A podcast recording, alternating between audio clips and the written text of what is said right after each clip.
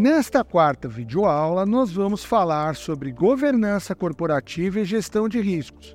De fato, o papel da governança deve garantir que tudo que é tratado na empresa sobre gerenciamento de riscos tenha a visão da gestão da empresa, credibilidade, continuidade dos processos em andamento na empresa, uma vez que a governança que define as diretrizes da empresa, como o planejamento estratégico que discutimos no tema 1. E a partir dele derivam os planos de ação a serem executados.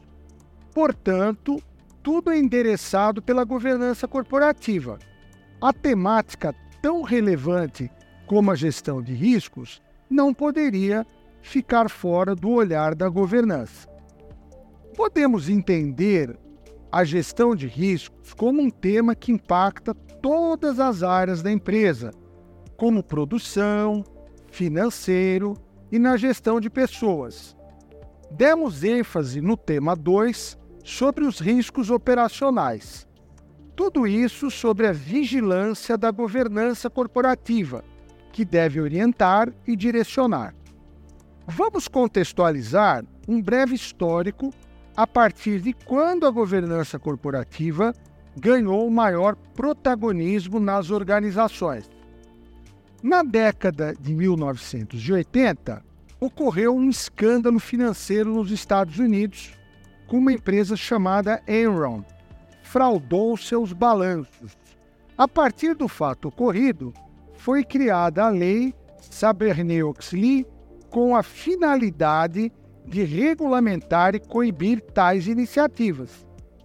É importante falar do Acordo de Basileia, constituído como a governança mundial dos bancos.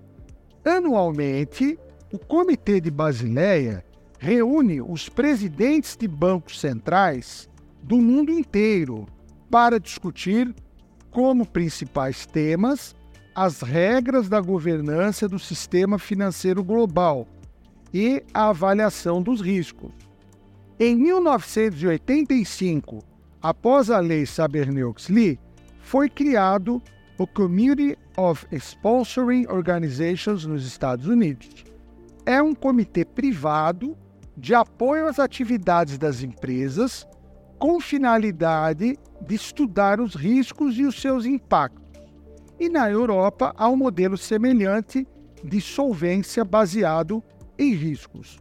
No Brasil, as empresas podem contar com o apoio do IBGC, Instituto Brasileiro de Governança Corporativa.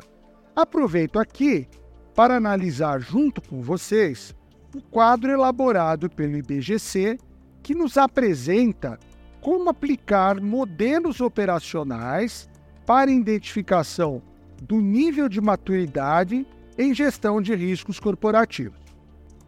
Nós comentamos sobre o IBGC, Instituto Brasileiro de Governança Corporativa. O IBGC trouxe para a gente uma contribuição muito importante, que é a escala de maturidade e os níveis de gestão de risco, que eu queria apresentar para vocês aqui nesse quadro, né? Contribuição do IBGC, ok? Muito bem. No estágio inicial, são aquelas empresas que ainda não se preocuparam com essa questão de risco, não levaram em consideração, né? Vamos dizer que elas estão quase num nível informal, elas não têm critérios. E, e quando geralmente essas empresas tomam uma decisão de olhar com mais critérios riscos? Quando de fato um evento de risco importante acontece, tá? Um segundo estágio, que a gente chama de fragmentado, né? É, a empresa começou, ela ainda não se estruturou, possivelmente ela ainda não tem um processo de, de gestão de riscos, mas já é um ponto de partida, né? Então, percebam, né, como uma escala, né, que nós vamos aumentando a maturidade, como se fosse uma formação, né? A gente começa nos níveis escolares, pré-escolares, vamos avançando na nossa educação formal até atingir níveis maiores, né? Da mesma forma, com essa escala de maturidade. Então a gente fala, puxa vida, a pessoa já está num estágio de maturidade, de interpretar, de saber definir algo. Então, depois, o terceiro estágio, que a gente chama como definido, né, é um nível pleno, onde todos os critérios e parâmetros foram definidos no planejamento. Percebam que aqui já há um planejamento, né? Olha que interessante. Nas etapas anteriores, muito inicial, muito fragmentado, aqui já estamos falando em algo mais estruturado, já há um planejamento. Então você pode dizer que essa empresa já tem um nível de maturidade definido para tratamento e gestão de riscos, tá? Depois, quando você consolida, vamos dizer que ela atingiu as etapas anteriores, principalmente a etapa definido, agregando, né, outras práticas. Então, todas as práticas devidamente implementadas. Então, tudo que se propôs foi cumprido, né? Muito bacana. E quando você chega no nível máximo, né, pelo menos dentro dessa escala de sugestão do IBGC, é o que nós fomos falando, é extremamente otimizado, né? Então, qual a visão que você tem de uma determinada empresa sobre gestão de risco? Puxa, eles estão no estágio de maturidade otimizado, ou seja, práticas integradas, junto a estratégias, junto a sistemas de gestão. Então, esse é o nível ótimo, excelente, esperado dentro de uma escala de maturidade de risco. Bem, agora vamos detalhar os assuntos abordados na abertura, trazendo aqui um pouco de vivência de carreira. Quando a gente conversa com o mercado e pergunta como tudo isso começou, é nítido. Enron e Lei Saber-Lee. Imagine a repercussão em um país que todo mundo investe as suas economias na bolsa de valores, planejam as suas aposentadorias. É um mercado maduro, diferente do Brasil, que ainda somos novatos no mercado de capitais. Pela própria natureza do mercado americano, ele é estruturado em bolsa de valores, que dá liquidez aos papéis das empresas americanas e estrangeiras listadas nas bolsas de valores americanas, o que fortalece a economia. As bolsas americanas controlam muitos mercados, com isso, possuem a governança desses mercados.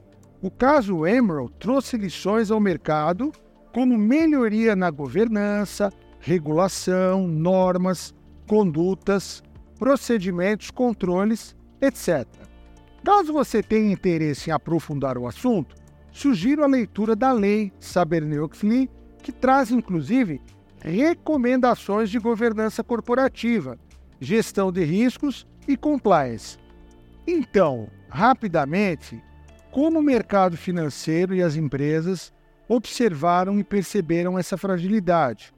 Aumentaram intensamente os órgãos de fiscalização, começaram a ser mais intensos e mais rigorosos, forçando as empresas a adotarem medidas de prevenção visando mitigar os riscos e prejuízos das empresas. Quando a gente trata essas questões de governança, a gente sempre imagina que nós estamos falando só de grandes corporações, mas na realidade não. É importante ter em mente que qualquer empresa ou qualquer projeto está sujeito a riscos. Então, essas práticas devem ser adotadas desde uma empresa familiar até uma grande corporação, porque isso vai melhorar muito o posicionamento da empresa no mercado, os seus controles vão trazer menos riscos e melhores resultados. Dessa forma, a viabilidade econômico-financeira da empresa é maior, pode prosperar, ser sustentável e ter sua sobrevivência no longo prazo. E esses fatos, os riscos, os impactos acontecem no mundo inteiro, no Brasil, o case da Vale do Rio Doce é emblemático, com as tragédias de Mariana e Brumadinho. À época, a empresa noticiou que houve negligência por parte da empresa no monitoramento dos potenciais riscos de rompimento das barragens que poderiam ocasionar sérios prejuízos ambientais e sociais, o que de fato ocorreu. Em síntese, fica evidenciado pelos fatos a importância do papel da governança na criação de uma cultura de gerenciamento de riscos nas organizações. Agora vamos falar do COSO. Comitê foi criado em 1985, uma iniciativa independente do setor privado que promove estudos para identificar fatores que possam causar fraudes em relatórios financeiros. O comitê trouxe uma contribuição a todos por meio de uma metodologia que apresenta uma visão integrada de estratégia, riscos e performance. Acompanhe comigo um pouco mais sobre o relatório. Aqui nós vamos mostrar a contribuição do Comitê Americano, COSO, né? que surgiu por ocasião daquele evento das fraudes nos balanços da Emerald, né? que é um comitê privado tem apoiado as empresas americanas e do mundo inteiro, né?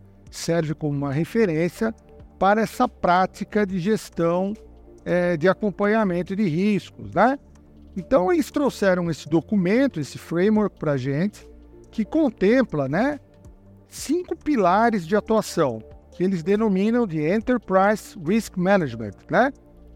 Entendam o COSO como o nosso IBGC aqui no Brasil, tá? São entidades semelhantes, o nosso GBC também com uma contribuição muito importante. Até vimos recentemente, né, o quadro de escala de maturidade de gestão de risco. E todos esses comitês se conversam, né, mundialmente para sempre melhorarem as práticas, os princípios. E esses cinco princípios, eles estão interrelacionados, né? Começando, por exemplo, com missão, visão, valores, que está muito ligado né, ao planejamento estratégico da empresa, à sua governança e cultura. Né? A partir daí, é, os riscos permeiam né, todas as fases da empresa. Então, nós temos também na fase de, do desenvolvimento das estratégias né, a definição dos objetivos, dos objetivos estratégicos. A partir daí, nós formulamos né, o nosso plano de negócios, né, o nosso Business Object Formulation. Aqui nós vamos medir a nossa performance de atuação, tá certo? E todo esse plano, além de implementado, ele deve ser constantemente monitorado e revisado, para que ao final a gente alcance uma proposta de valor, né? Enhanced value, né? Naquela área que nós também comentamos em outras, em outras oportunidades, que cuida das informações, da comunicação e dos reportes, né? Então, muito interessante, é relativamente recente essa contribuição. Convido vocês a visitarem, está lá nas nossas referências bibliográficas para que vocês entendam, né? Muito importante para o aprofundamento do conhecimento de todos, que vocês entendam cada etapa do processo, pensem nesses princípios de uma forma interrelacionada e, dentro do possível, apliquem nas suas empresas e nos seus negócios. O primeiro ponto apresentado é governança e cultura aparece com clareza o que comentamos sobre o papel da governança ao criar uma cultura de gerenciamento de riscos. E essa cultura tem que estar pautada por valores éticos. O segundo ponto, que também trabalhamos no tema de ambiente de negócios, é no planejamento estratégico, que se define a estratégia, a definição de objetivos e metas. É o momento apropriado para inserção das ações de gerenciamento de riscos no planejamento estratégico. Esse ponto do desempenho é muito interessante, porque ao definirmos a estratégia, as organizações também definem, dentro do contexto do ambiente de negócios, qual o apetite ao risco. Como sabemos, maiores riscos podem gerar maiores retornos. Assumir riscos calculados faz parte do mundo dos negócios. Então, isso tem que estar pautado, organizado na visão da governança. E por fim, a partir da revisão, é o acompanhamento da evolução, se os riscos ocorreram, se os riscos levaram a algum problema ou não. Então, atribuir uma boa comunicação dentro da organização, disponibilizando as informações, os relatórios dos riscos corporativos. Finalizamos assim o tema de governança corporativa e gestão de risco. Espero que o conteúdo tenha contribuído para o seu aprendizado e novos conhecimentos. Aprofunde ainda mais sobre os conteúdos acessando ao Hub Leitura e aos podcasts do tema As contribuições do Instituto Brasileiro de Governança Corporativa, IBGC, para o desempenho sustentável das organizações e Comitê de Basileia. Até breve!